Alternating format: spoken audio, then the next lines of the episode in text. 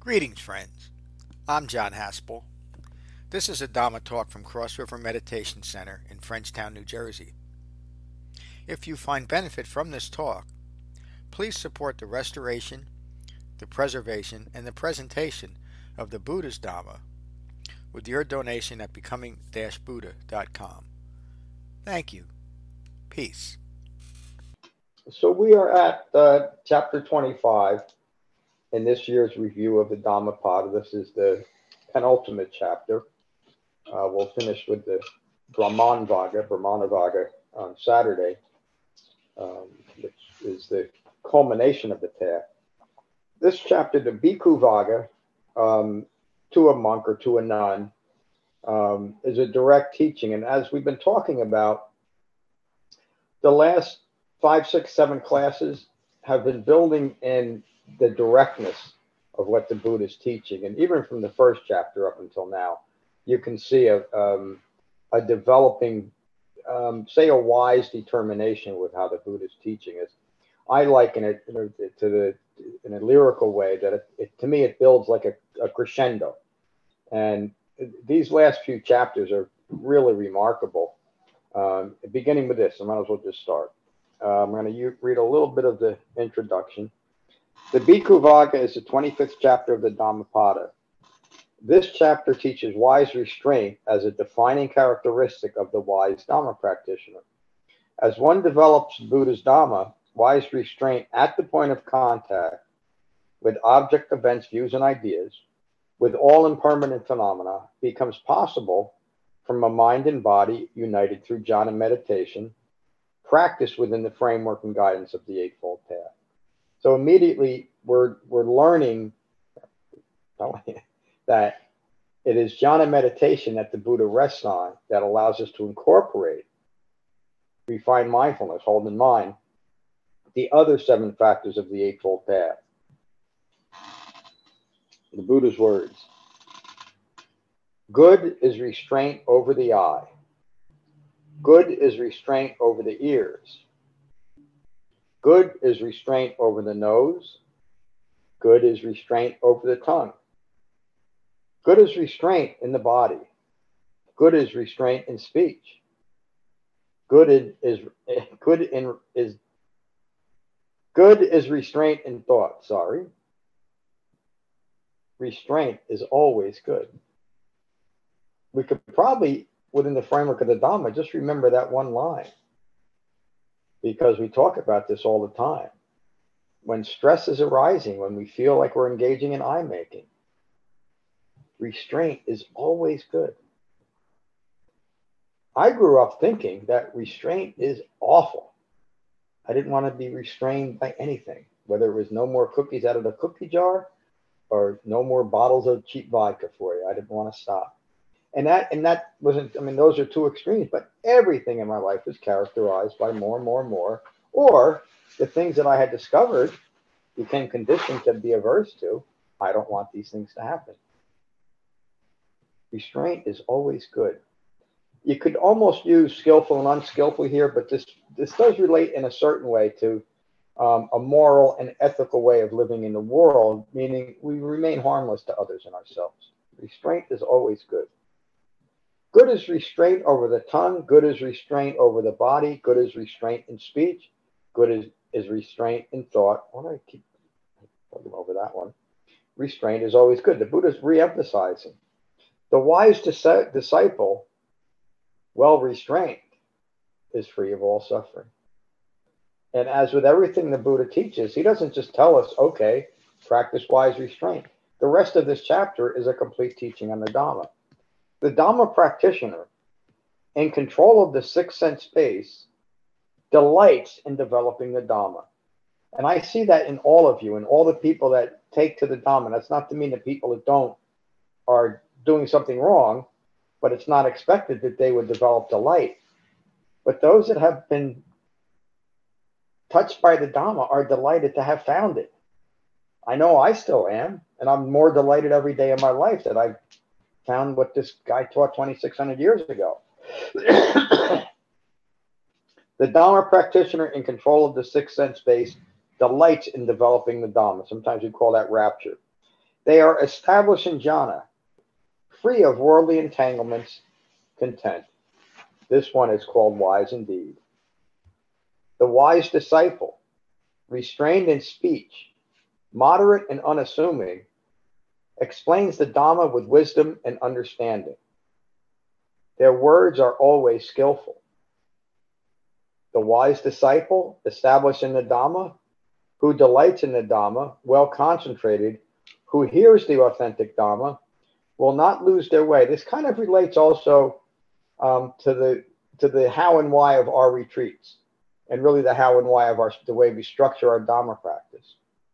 We only practice what we know the Buddha taught, the Eightfold Path, as he taught us through the sutras. That's all we ever teach here. Plus what our teachers individually have learned so they can share it with all of you. And our, our retreats are just that.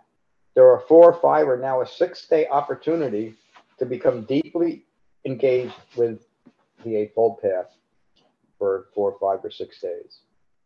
And so during that retreat, all of us act as teachers. We're all discussing the Dhamma with each other, much like we are here.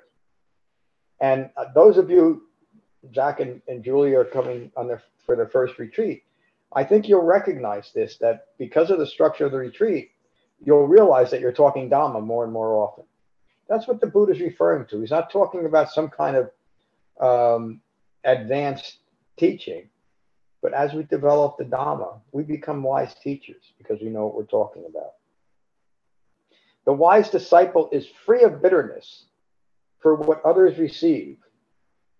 Those who despise the gains of others will never develop jhana. That's one of the things that I see that destroys so many people I work with, whether they come here or it's through other means that they contact me. It's that envy, it's bitterness that really destroys people's minds and it can destroy them throughout their life. I mentioned, um, just think I want to go there. I, I mentioned a family member who has since passed who could not let go of the hatred of her ex spouses. And to the day she died, well, she went, I would say she went to the grave holding on to that bitterness, even though she lived from the outside a very nice life. She lived a good life, right? I mean, that meaning she had a, a decent job and a little family, et cetera, et cetera. But she couldn't get over hate.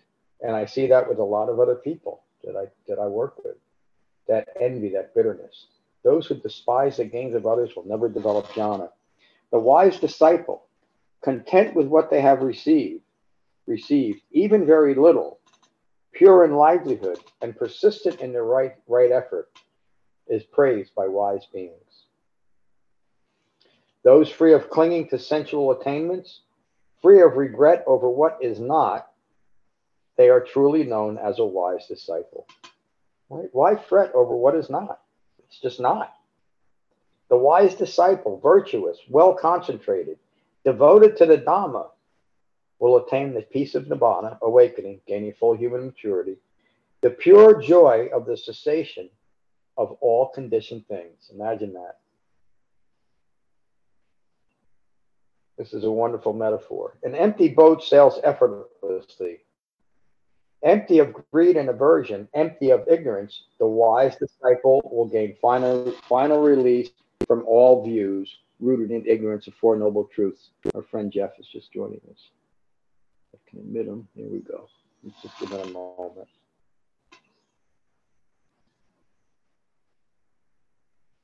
Hello, Jeff. I'm glad you joined us.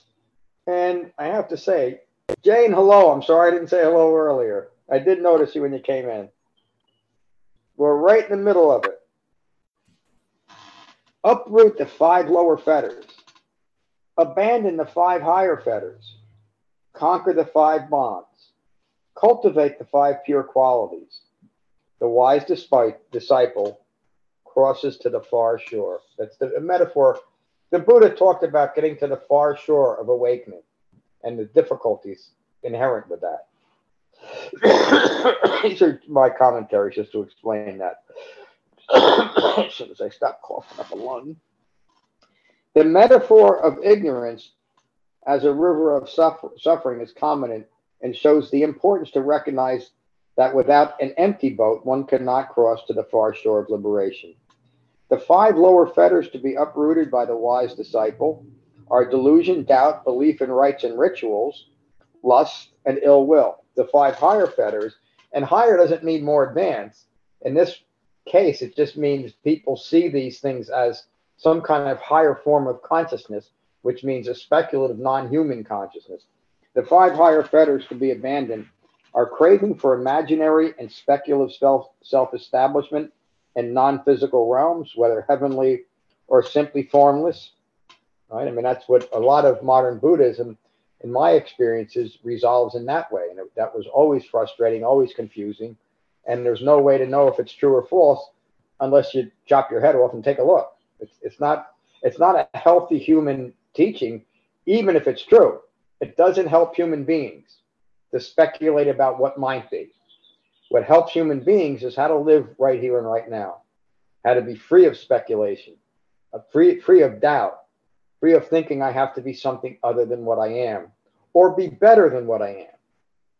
The common human denominator that I see in everybody that I ever talk to, and it's more pronounced in some people, is self loathing, thinking that there's something broken, you're not good enough, you're not smart enough, you're not tall enough, you don't have enough hair, whatever it might be. You don't have the right friends, the right parents, the right, whatever it is.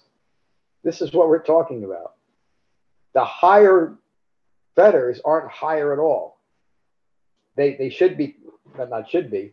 There's a we, the reason why we reference it this way, but they're just as common as the five lower fetters or simply formless, conceit, restlessness, and ongoing ignorance of Four Noble Truths. Continuing with my commentary, the five bonds to be conquered are greed, aversion, delusion, ignorant views, and continued self identification with impermanent and fabricated objects, events, views, and ideas. This last refers to encountering phenomena from a mind still rooted in ignorance or a mind liberated through the heartwood. It's going to be the same experience, will be quite different. One will be agitating, one will be calm and peaceful getting back to the Buddha's words. With emphasis, establish jhana. Do not be mindless. Do not be distracted by sensual pleasures. Mindless. Do not swallow a red hot ball or you will cry out, This is painful. We do it to ourselves. We create all that pain for ourselves by wanting what we are or what's occurring to us to be different. And it is just that simple. It takes a while to work our way to that point. The Buddha's words There is no jhana or concentration for those who lack insight. There is no insight for those lacking concentration. Right? One of the major, and this again, this is not a shot on anybody's Buddhist practice or any specific Buddhist practice, but it needs to be said. One of the major modern schools of Buddhism is called Vipassana or insight um, or the Vipassana movement. And I've been on quite a few of their retreats, and they were awful. They were all, I could not wait till they ended. And most everybody that I talked to after that, they said the best thing about this retreat is it came to an end. They're forced silent, they're long meditations, and the insight that they're asking you to gain is whatever arises in your mind. Well, I've been chasing that insight my whole life, looking for insight. There's no insight in, into a lot, my mind lacking concentration. Without jhana, there's no insight. Without insight, there's no con- there's no concentration. And what are we talking about? What do we want insight into? The three marks of existence: impermanence, the not self characteristic, and deluded thinking. And so we can address the three defilements: greed, aversion, also rooted in deluded thinking. Again, the reason why we use these lists is to simplify or clarify or help focus the Dhamma we gain insight that all things are impermanent, but most importantly, myself, that, that relates to the not self characteristic, which is really the Buddhist way of saying the thoughts you're holding of the self do not constitute a self. Let go of the thoughts. And so impermanence and not self are rooted together. As we start to understand my own impermanence, that really the only moment that I can ever be alive is right here and right now. And so if I want to get rid of all those deluded views of self, all those views of self that I think are broken, which can only resolve in the past and the future because there ain't nothing broken right here, be here now. Right here, right now. There is no jhana for those who lack insight. There is no insight for those lacking concentration. Those established in jhana, developing insight, they are close to awakening indeed. And I think we're all agree that we're all developing insight. We're, we know how to do this, and we know how to focus this. The wise disciple who has established seclusion and calm, who understands the Dhamma with skillful insight, is delighted. And it's a delight that transcends all ordinary delights. That's from an awakened human being. It's a delight that transcends all ordinary delights. I can tell you, I've never been more delighted in my life. And it's incredible how just ordinary things, things that I never would have noticed before, ever, because it would be deemed insignificant, are delightful. And you know why they are? Because I'm here for them. I'm here to experience them, no matter what it is. The wise disciple who has gained insight into the arising and passing away of the five clinging aggregates is full of joy. Insight into the five clinging aggregates is full of joy. This one knows the death of ignorance. Restraint at the sixth sense base, content, pure, and helpful in the Sangha. This is the foundation of a life well integrated with the Heartwood. Heartwood always refers to the Eightfold Path. The wise disciple associates with noble friends. They are enthused with a pure life. They are cordial and refined with others. Joyful engagement in the Dhamma, they will end ignorance. As the jasmine creeper sheds withered flowers, the wise disciple sheds greed and aversion. The wise disciple, restrained in thought, worded, indeed, excuse me, composed, disentangled from the world, is truly a sage at peace. That's where we're going, friends. The wise disciple must examine and, and censure themselves. Read it again. The wise disciple must, must examine and censure themselves. Well restrained, this one lives in happiness. Ehipassiko, come and see for yourself and come and do it for yourself. All that we can do is teach you and be examples of it, hopefully living examples moment by moment. But the wise disciple, disciple must examine and ensure themselves. One is one's own protector, one's own refuge. The wise disciple controls themselves as a horseman controls their steed full of joy and conviction in the Dhamma, the wise disciple attains the peace of cessation of all conditioned things. The wise disciple who devotes themselves to the Dhamma throughout their life illuminates the world like a full moon on a clear night. That's the end of that chapter. That's a pretty good place to end, isn't it? Thank you all. All right, I'd like to hear what you all have to say, and I'm going to start with my friend Brian. Thank you, John. Uh, I just I couldn't help but in my head, wise restraint is the the greater happiness. Yep. Right. That you know all these these sensual things and sensory contact and all these entanglements that we chase. There's just no value in them, and and that seclusion and that concentration that's where the that's where the the basis of happiness is is found. So thank you. Thank you. Yeah wise restraint leads us to what we need and what we don't need. And what we really need is a calm and peaceful mind isn't it right jeff Good. oh jeff yeah, so so right i agree with both you and brian i don't i don't think i don't think i've ever uh on the balance ever been happier uh, I, because it uh, uh, it's it's not a euphoric state. It's more of a balanced, yeah. nuanced, steady happiness. Um, because I, I, I think it feels as though I'm in control of whether I'm happy or not. It's Yeah. not I depend on some outside source or circumstances or something else, it really kind of doesn't really matter what's going on. I can pretty much just relax and remind myself that it's just the way it is and might as well be happy with it. Yeah. And it, it is it is just that, isn't it? Yeah. You know, that's wise restraint. So, thank you, Jeff. Hello, Jane. I see you hiding off. There you are. Yeah. Hi, John. How are you? I'm well, thank you. Restraint is always good. Yeah. That's it. That's it. I, I love it. Thank you. Thank you. Anybody mind being on camera this evening? You better not, because here comes Laura.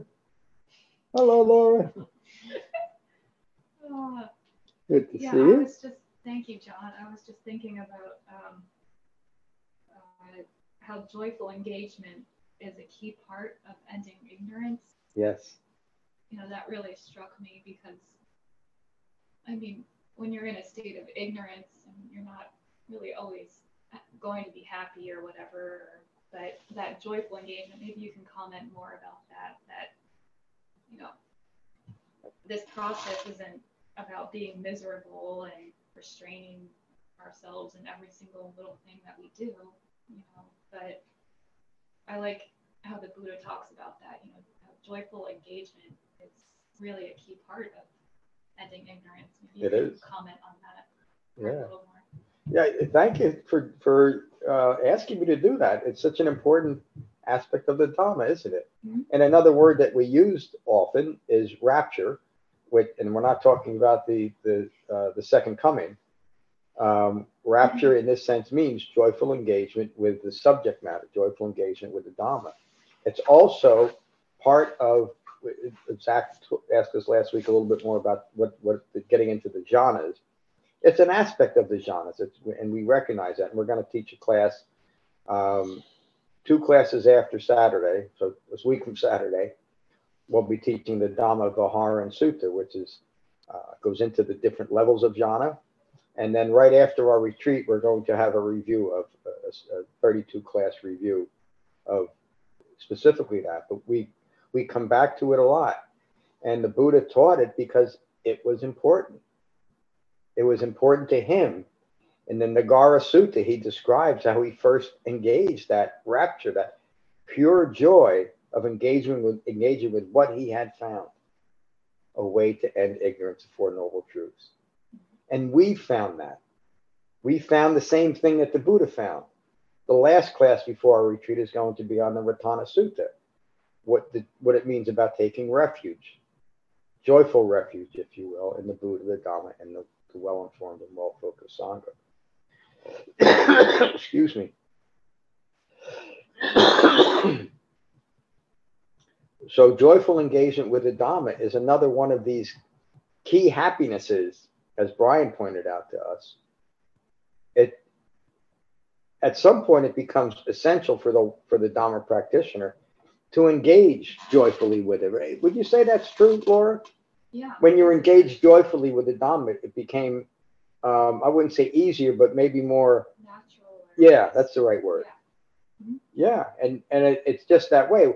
I know when I when I was first going through the sutras and trying to figure out how to what the Buddha actually taught, and I, and I can still remember when it hit me that this was in the context of dependent origination and Four Noble Truths. There was it was probably for the first time in my life there was rapture it was a you know an holy yes moment. I finally found something here that's actually useful, and that rapture only continued to build as I practiced it, and then became fortunate. Thank you, Matt, to have a place that I could teach. And I think that everyone in this room, you don't have to qualify this, but I think everyone in this room has experienced a level of rapture or joyful engagement. Show of hands now, sometimes. Yeah. So thank you for the question. Um, you know, and just to finish that, I can't think of any more delightful thing in my life than, you know, in the past hundred years or whatever it's been, uh, than my engagement with the Dhamma. There's been a lot of undelightful things that have occurred along the way, but they, as Jeff was just saying, they don't matter. They're just consequences. They're incidental to a human life. What is most important? As Jeff said, having control of my mind, because I never did And when I didn't, I did things I'm not proud of and things I wish I, I wish I didn't do, and a lot of things that hurt me and some hurt other people. Now I don't. I mean, I don't even have hurtful thoughts anymore, which was really nice when I finally realized that. I can recognize things out in the world as, hmm, you know, that's that's not really skillful, but I don't hate anybody. I mean, I, and I, I don't, I can't tell you the date that hate left me, but I had a lot of hate, a lot of justifiable hate too. There's a lot of bad people in the world that I can tell you, but no. Joyful engagement with the Dhamma right here, right now. This is what's occurring. Thank you, Laura. Uh, I'm just, I usually go through all the students first, and I'm just going to go left to right. So here's Rob. Thank you.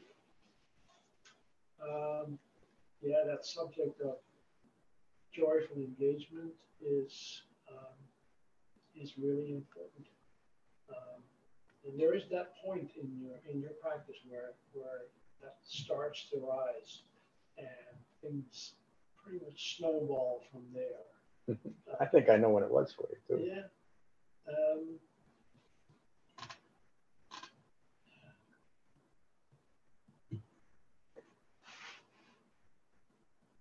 and it is part of the um, seven factors of, of awakening. Yep. You know, in, in that particular list. Yep, Uh, joyful engagement with the Dhamma. and it's and, and in that particular teaching he he shows how you know one thing leads to another and Yeah. the joyful engagement is an essential part of that um, and it's it's instantly recognizable like oh this Yeah. is what it's about Yep, you know it. uh, you know, I started out being like intellectually engaged in the Dhamma I think you were more looking like, how can I prove this bold guy wrong? yeah and that was great. I gave it my best. um, but you know, and, and and you keep kept pointing it back to, you know, this is a practice. This is not a an intellectual engagement. You know, kind of went back and forth a few times, but it, it always came back to that. This is a practice, and you're not going to get any any benefit out of this if it's not a practice. That's, that's just, um, you know, and I've, I've, I've tackled everything in my life as, as a as an intellectual thing. Yep, me too. And even though when I set out uh, on on my in the beginning of my my whole journey, um, ostensibly to become less intellectual. I thought I had to go find other parts of myself. Um, but that always stayed as, as a pretty big part. And I still use my my brains. Of course. I use it, you know, in, in, in teaching and in, in understanding the Dhamma. Um, Now in control of it.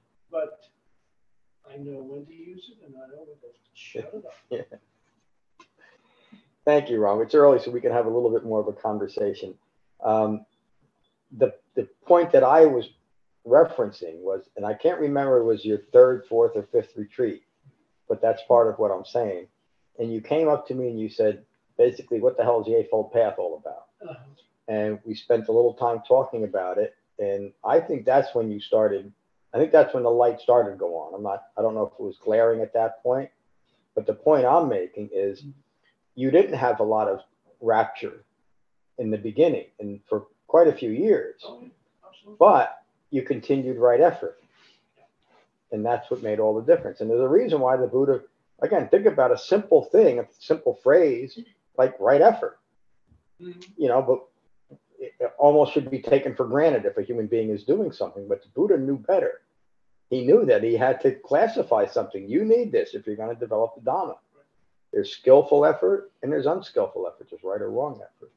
And you engaged in right effort right from the beginning, even though it didn't have um, a noticeable. Yeah, I think there was a noticeable. It didn't have the you didn't have the the aha moment until much later. In your development. Yeah, but it was creeping in. Yeah. It was creeping in. Uh, because I, I've done plenty of other things in my life and that I ditched, you know, pretty quickly. Uh, others I, I was engaged in longer, but still with frustration. Like, mm, you know, this is supposed to be like this and it isn't. Uh, while the the Dharma is almost you almost undersold it. Uh, Can you do that? yeah. Uh, maybe I didn't. Just didn't maybe I just didn't hear the the, the, the big pause. Um, hard to say. I'm, I'm, I'm, I'm- I'm still like looking back at, at, at my, my, my journey here. Um, Oh, we're gonna have a great ride up the wine. I'm still at times puzzled, you know, why I stayed and why and and, and why I didn't Yeah. ditch. Uh, it's just uh, I'm to me it's just that's just a fun thing to, to think about. It is, it- it- Uh, it's, but it's not a distraction yeah, anymore. it's not a distraction. It's certainly not a frustration of, of, of any kind. Uh, I'm, I'm very uh, I'm very happy where I am in the Dharma. And there are things in, in, in what I do that uh, sometimes I, I'll, I'll, I'll think, well, that, that could be done better. Uh, but on the other hand, um, I'm still joyfully engaged. yeah, you learn to be gentle with yourself. Oh, yeah. Yeah, But, uh, I thought I was past that, but uh, I realized there, there's very subtle ways that you can beat yourself up. yeah. Very subtle ways. Usually it comes up in, in, in meditation. Uh, There's a, just another, and, and it just becomes another distraction that you recognize. Set it aside, take another breath. That's it. Thank you, Right Effort Rom. Here's Julia. Hi, Hello. Julia. Hello. Thanks for the teaching. Thank you. Thanks for sharing some of your journey. That it is helpful to hear as a student mm-hmm. what it can feel like after studying for many years. So I appreciate mm-hmm. it. Yeah, it, it's, and I, I don't mind sharing it at all because I realize a lot of people um, can come here and, and, and look at the people here and, and think there, there, there's something like uh, other human happening, and it just isn't. We're, we're all people, we all came from our, from our lives. We all came in here with our, our frustrations and our, and our joys. And uh, we stay because it works. I appreciate it a lot. Uh, I think I want to thread the needle between Laura's comment and you stole my line about being gentle with yourself. So I'm sorry. I'm not mad because some reason. Um, I um, I think what was sticking out to me in the teaching and what I would have maybe in like not being gentle myself was like really interrogating those fetters, Oh, yeah. the five fetters, the upper Yeah. fetters, the lower fetters, and the your commentary about self-loathing. I was like, oh, yep, that's it. That really resonates. But like the the conversation around being joyful and a joyful practice, and the delight in developing a dhamma, it just like being gentle with yourself is not getting caught up in fetters and really just being present in the moment of developing, you know, doing your jhana. And I just Yeah. that was really resonating with me as something that is just coming really naturally Great. is Yeah. to not get stuck in the beating yourself up or whatever. It's not going well. I'm not getting it faster. It's it's just really a nice way to spend your time. So That's it. Yeah. Thank you. Thank you for, for saying all of that. You know, we, we're kind of conditioned in the Western world, but really it's now kind of world. The reason I used to say the Western world is there were areas um, like Southeast Asia, for instance, that didn't really um, instill this idea that the way to get better is to beat the living hell out of yourself. Find out what's wrong and beat yourself up. You know, and that that never helps. It never leads to anything except we're ingrained to think so. So when you come across something like this that says, just look at what's causing difficulties for you and let them go. don't look for a root cause. Don't try to find blame on yourself or others or the world or conditions or politics or any of that stuff. It's what's occurring. The first noble truth, the profound understanding of it is as a consequence of having a human life, there's going to be dukkha. There's going to be things that I would wish would be different. And if I don't take them personally, I can just take another breath and keep moving on with my life. If I do take them personally, now I'm stuck. Now I'm entangled in the world. And how am I going to get out now? Well, sometimes like Ram, with continued practice. And that's that's what, what the Buddha taught us, and that's why we teach it and practice it. What do you say, Zach? Thank you, children.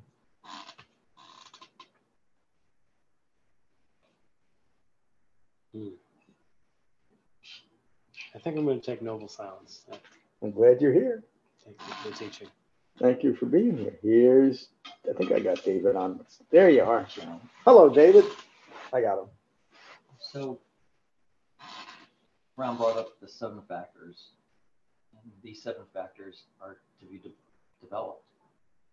So, there's the excitement of these aha moments, and it's exciting, but then there's the inevitable this isn't working, this is taking too long.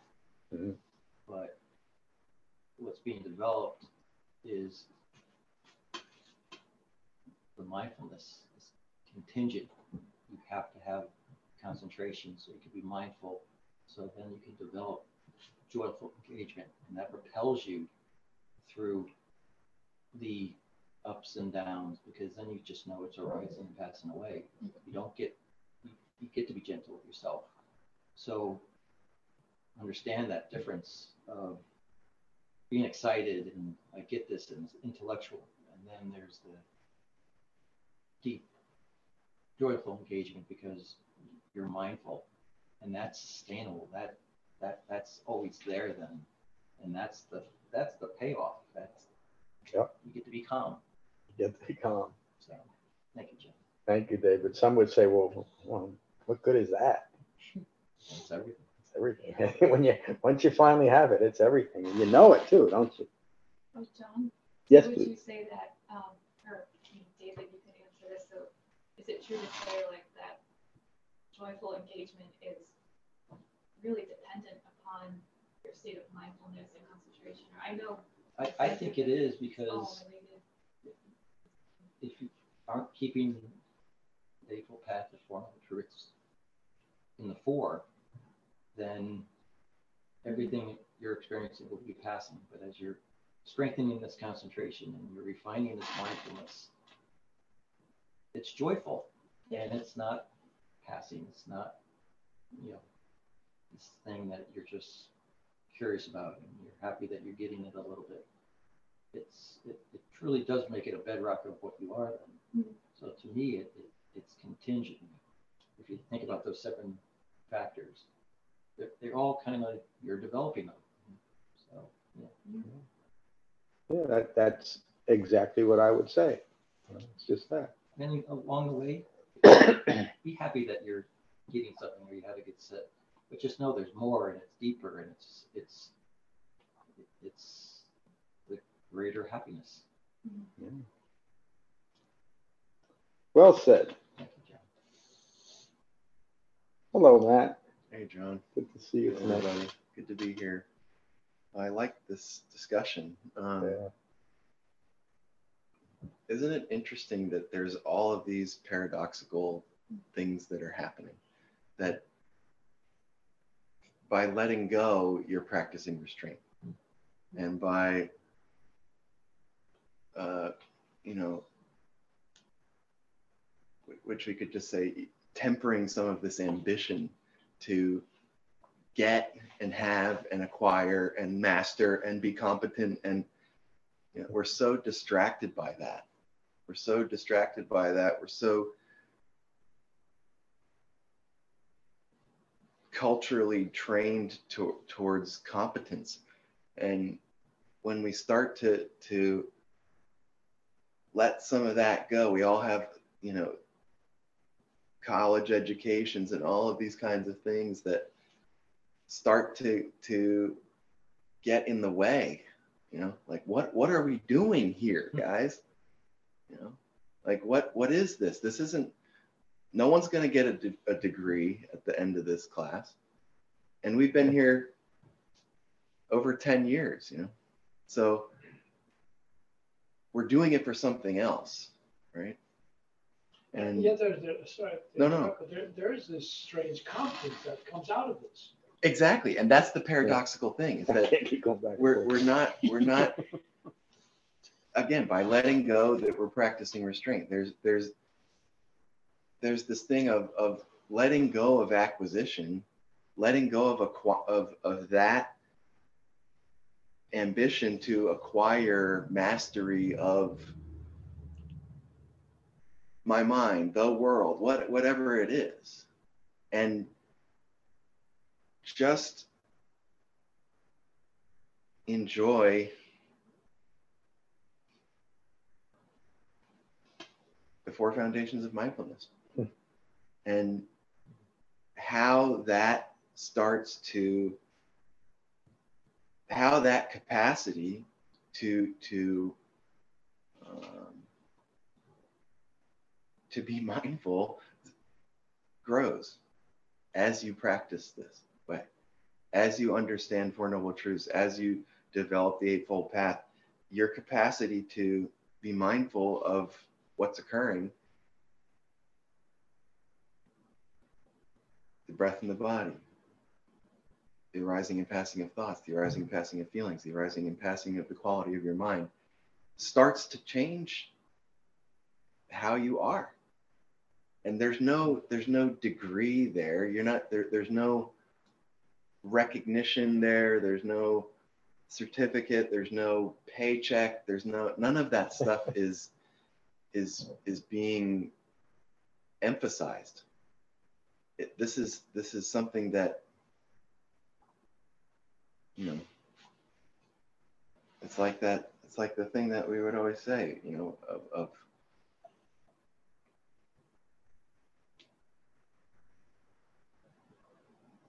the most compassionate thing that I can do is take to the Dhamma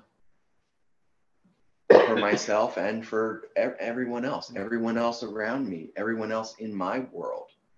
You know, we all have we all have different circles. We all know a lot of the same people, but we all know different people that none of us know, maybe, for sure. And just by practicing this way, you know the countenance of one who is has cultivated something starts to develop and that starts to affect your people you're not out there proselytizing buddhism or whatever. You're just developing your understanding of your contribution to stress. And as your understanding of your own contribution to stress grows it starts to affect the people in your world. And maybe you'll get some feedback from that. And you know, and if you do, that's that's good. And that if you do, you're going to joyfully engage with the Dhamma even more. And if you don't, And if you don't, then if you don't get any feedback, then you're just gonna You're keep continue to to Right. develop the Dhamma as you do, because you're not you're not doing it for right, something. that's that's the beauty of it. Yeah, Yeah, the feedback is that fourth fourth foundation of mindfulness that Matt, Matt mentioned, the quality of your mind. Right. Is it calmer and, and are you at peace with the present quality of mind, which means to be at peace with less than peaceful mind states.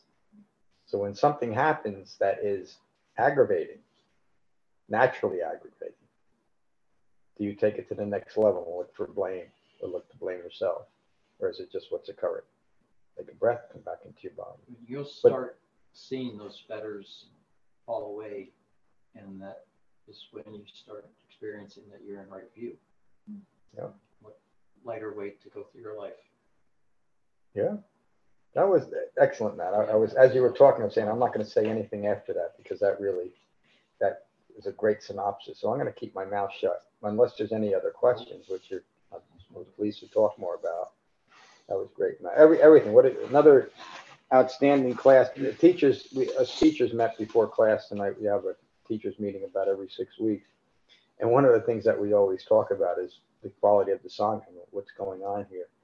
And almost always we say basically the same thing. It's going great. There's nothing we need to change because we see it working in everybody. Because we see ourselves developing deeper calm, deeper understanding, and we certainly see it in the people that come on a regular or as much as they come. You know, not everybody can come to two classes a week, and you don't have to. Nobody's expected to. We offer this opportunity to engage with the Buddha's Dharma, and it's an incredible opportunity, I think. Uh, and it's always here you know, or at least it's always here now. It wasn't here, I guess, for a couple thousand years, but now it's here.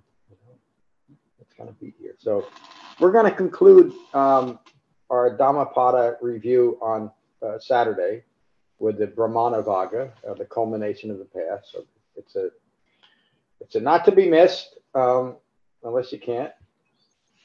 Um, and then we're going to have three classes coming up to our retreat finishing with the Ratana Sutta, taking refuge in the Buddha the Dhamma and a well-informed Sangha. and then right after retreat, we're going to do a 32 class uh, review on jhana. And it really is a, it's a, a great, uh, a great review. All right, we'll finish with metta, unless there's something else. Anybody have any questions or comments? We're going to finish with metta like we always do. So this is from the Karaniya Metta Sutta. Um, I've actually um, worked on this and changed it probably a half a dozen times. So it doesn't really bear a, much of a resemblance to what the original um, uh, the original text that I started from, which was a, real, a beautiful text by the uh, Amaravati Monastery in, in London.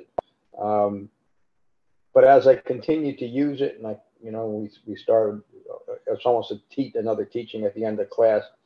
I realize that what the Buddha is really saying here, and there's a sutta, that, a longer sutta that kind of goes along with this, and maybe I'll teach it, but it's not that important to what we're saying here. But I realize what the Buddha is saying in this sutta is using this as an example of what it looks like to be awakened. Karaniya Metta Sutta. So take a moment, become mindful of your in breath and your out breath, and let that mindfulness of your breath unite your mind and your body. In the Karaniya Metta Sutta. This is what is done by one who is skilled in goodness and who knows the path of peace. They are able and upright, straightforward and gentle in speech, humble and not conceited, contented and easily satisfied. They remain unburdened with duties and frugal in their ways. They are peaceful and calm and wise and skillful, not proud or demanding in nature. They do not do the slightest thing that the wise would later reprove. They are always mindful that all beings be at ease. Whatever living beings there may be, whether they are weak or strong, omitting none, the great or the mighty, medium, short or small, the seen and the unseen, those living near and far away, those born and to be born. They are always mindful to not deceive another or despise any being in any state. They abandon anger and ill will with ease, never wishing harm upon another. Even as a mother protects with her life her child, her only child, so with a boundless heart, the wise disciple cherishes all living beings. They radiate kindness over the entire world, spreading upwards to the skies and downwards to the depths, outwards and unbounded, freed from hatred and ill will. Whether standing or walking, seated or lying down, free from drowsiness, they maintain refined mindfulness.